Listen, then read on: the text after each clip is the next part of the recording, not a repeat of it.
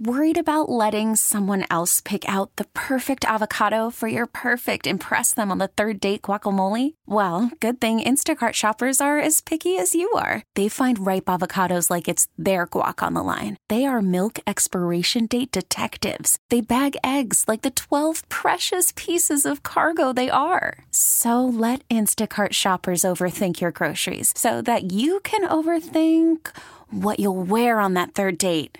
Download the Instacart app to get free delivery on your first three orders while supplies last. Minimum $10 per order, additional term supply. A U.S. China summit as tensions increase. There's little substitute to face to face discussions. A deadly shooting at the University of Virginia. UVA President Jim Ryan described him as one of ours and Ukraine's president joins celebrations in Kherson. Ukrainian troops are being mobbed in jubilation. Good morning. I'm Cami McCormick.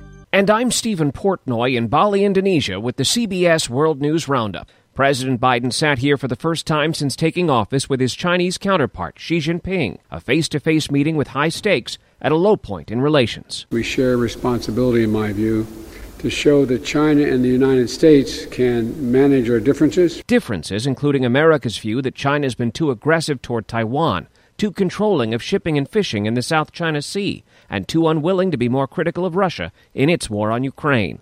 As the meeting began heading into Monday evening here in Indonesia, Xi made a point of noting how U.S. China relations have soured. This is not the fundamental interest of our two countries and peoples and it is not what the international community expects us. The president was expected to bring up North Korea, which has been firing long range missiles and is believed to be preparing its seventh nuclear test. National Security Council spokesman John Kirby. Beijing has influence there, and we want to see him use that influence to try to steer things into a better course. Xi was expected to raise the recent ban on exports to China of U.S. made microchips. Mr. Biden is expected to hold a news conference after the meeting here in Bali. Cami? Three people have been killed and two others wounded in a shooting late yesterday at the University of Virginia. Police were still searching for the suspect. Dan Schutte of our Charlottesville, Virginia affiliate, WCAV, is at the campus. Multiple law enforcement agencies are looking for a suspect they've identified as Chris Darnell Jones Jr. Campus police warned students of a shooting through their emergency network last night. That happened at around 10:45 p.m. They received reports of shots fired at an on-campus parking garage. Minutes later, authorities ordered a shelter in place at the grounds of the university and the surrounding community and said a massive search with multiple agencies was underway after identifying the suspect as Jones. In an email to the campus community, the school's president said, quote, I am holding the victims, their families, and all members of the University of Virginia community in my heart today and we will make plans to come together as a community to grieve as soon as the suspect is apprehended. The president said in an email that those are injured are receiving medical treatment. Classes are canceled today. There was a deadly weekend bombing in Istanbul, Turkey. Vicki Barker is at the foreign desk. Phone footage captured the moment of the blast on a crowded shopping street in downtown Istanbul. Terrified pedestrians ran for their lives. First responders found six people beyond help, more than 80 injured. Police say a woman sat on a bench for 45 minutes before walking away moments before the blast. A suspect has now been arrested. Kurdish separatists the first to be blamed, but ISIS has also staged attacks inside Turkey. Vicki Barker, CBS News, London. Ukrainian President Volodymyr Zelensky visited Kherson today, where Russian troops retreated last week. He sang the Ukrainian national anthem as the country's flag was hoisted. Here's CBS's Chris Livesay. President Zelensky, is this the beginning of the end of the war? We're ready for peace, but our peace for our country is all our country, all our territory. That's why we, we are fighting against Russian aggression.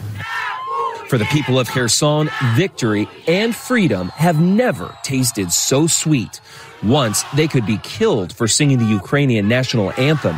Now they can shout it. Russians promise that they're here forever. They are lying.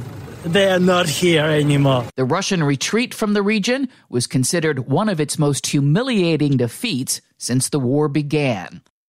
Democrats will continue to control the Senate after a win in Nevada for Senator Catherine Cortez Masto and a tight race with her Republican challenger. Here's Linda Kenyon. Thank you, Nevada. Cortez Masto speaking to supporters. Her victory means Democrats will retain the majority in the U.S. Senate. House Speaker Nancy Pelosi tells CNN it's clear the Democrats were able to connect with the voters. People over politics, lower cost, bigger paychecks, safer community served us well. Maryland Republican Governor Larry Hogan on where his party may have gone wrong. People who tried to relitigate the 2020 election and focused on conspiracy theories and talked about things the voters didn't care about, they were almost universally rejected. There was a tragic accident at a Dallas air show over the weekend. Two World War II planes collided, as Chris Fox reports. The NTSB's Michael Graham calls the investigation the beginning of a long process and a complicated one, as there were no black boxes or flight recorders on the vintage planes. At 1:15 Saturday afternoon, a B-17 Flying Fortress with a crew of 5 and a single-piloted P-63 King Cobra collided and crashed at the Wings Over Dallas Air Show. A post-impact fire ensued. 5 crew members of the B-17 and the pilot of the P-63 were fatally injured. A preliminary report will take up to 6 weeks. Chris Fox for CBS News,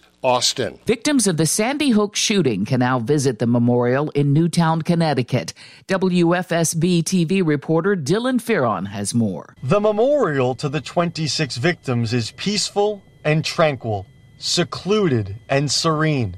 Just what Jenny Hubbard and other Sandy Hook parents and families were hoping for. When you have a tragedy like Sandy Hook or any other tragedy that rocks any community, it's nice to have a place that marks that moment. It'll be 10 years next month that Jenny's daughter, Catherine Hubbard, just six, was killed in the Sandy Hook shooting. A stone path leads to a sycamore tree in the middle of a reflection pool. 26 wreaths float in the water, representing the 21st graders and six educators who were killed. Their names are engraved on the surrounding wall.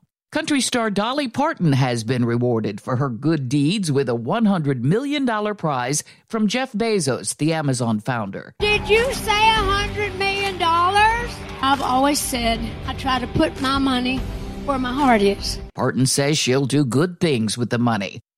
We're flocking back to the movies, and it was a blockbuster weekend for the nation's movie theaters. CBS's Stacy Lynn reports. It was an amazing opening weekend for Wakanda Forever. They don't call him General or King. They call him Kukulkan. The highly anticipated Disney and Marvel Studios film not only topped the box office, raking in $180 million, but also smashed the record for the biggest opener in the month of November.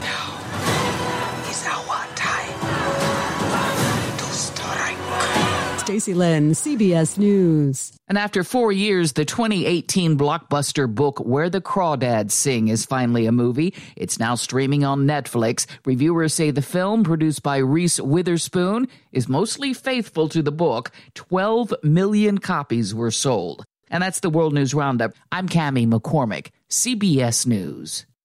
Hey, Rob Bradford here. I have set out on a mission with my good friends at FanDuel to prove what I have known for some time baseball isn't boring. Now I have a daily podcast to prove it with some of the most notable people in the baseball world, screaming baseball isn't boring from the mountaintops or at least agreeing to come on our show. Players, managers, GMs, and yes, even the commissioner of baseball, Rob Manfred. It has been a constant wave of baseball's most powerful voices. So join the revolution. Subscribe and soak in Baseball Isn't Boring. Listen on your Audacy app or wherever you get your podcast. You'll be glad you did.